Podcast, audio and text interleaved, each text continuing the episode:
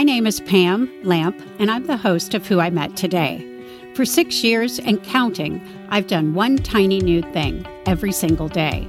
And on this podcast, I invite you to come along with me and discover something new through our conversations with people from all walks of life. You'll meet Cindy Burnett with her book recommendations. Jane Harper is right up there with Fiona Davis. For me, they are probably my all time two favorite authors. And this book is such a standout. She has written a series about Aaron Falk. This is the third and probably final in the series. And it is just so well done. And I just found out today that we are hosting her for my literary salon in February. And I'm just beside myself. I'm so excited.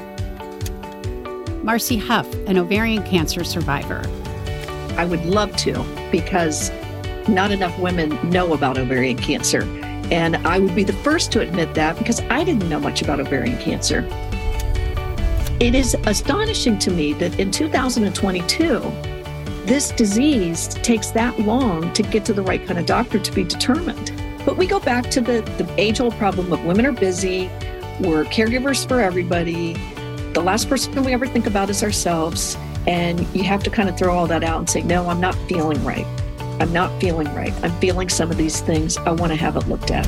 Kindness expert Brooke Jones. It's so fascinating what happens physiologically in our body when we experience kindness. And that sort of triangulation effect is the same. We all have the same rush of dopamine and serotonin and oxytocin when we do an act of kindness, when we receive one, or even when we witness it, we get this rush of these chemicals that make us feel good. Emily McNulty of Mammare's Guest House. And then our other big clientele, and this is a growing industry for us, is wine tasting. So we have a very high percentage of guests that are coming in that want to go taste the amazing Willamette Valley wine that we have at our, our fingertips. And within a 30 minute radius of the B&B, you can go to about 50 different wineries. And grandmother and inventor, Barb Heilman. Oh, that's so fun. well, they loved you.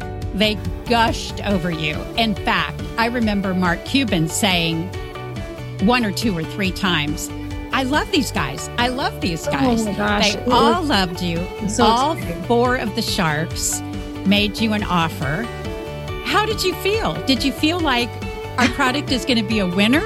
I mean, we're just so excited. I couldn't believe it. I really couldn't believe it.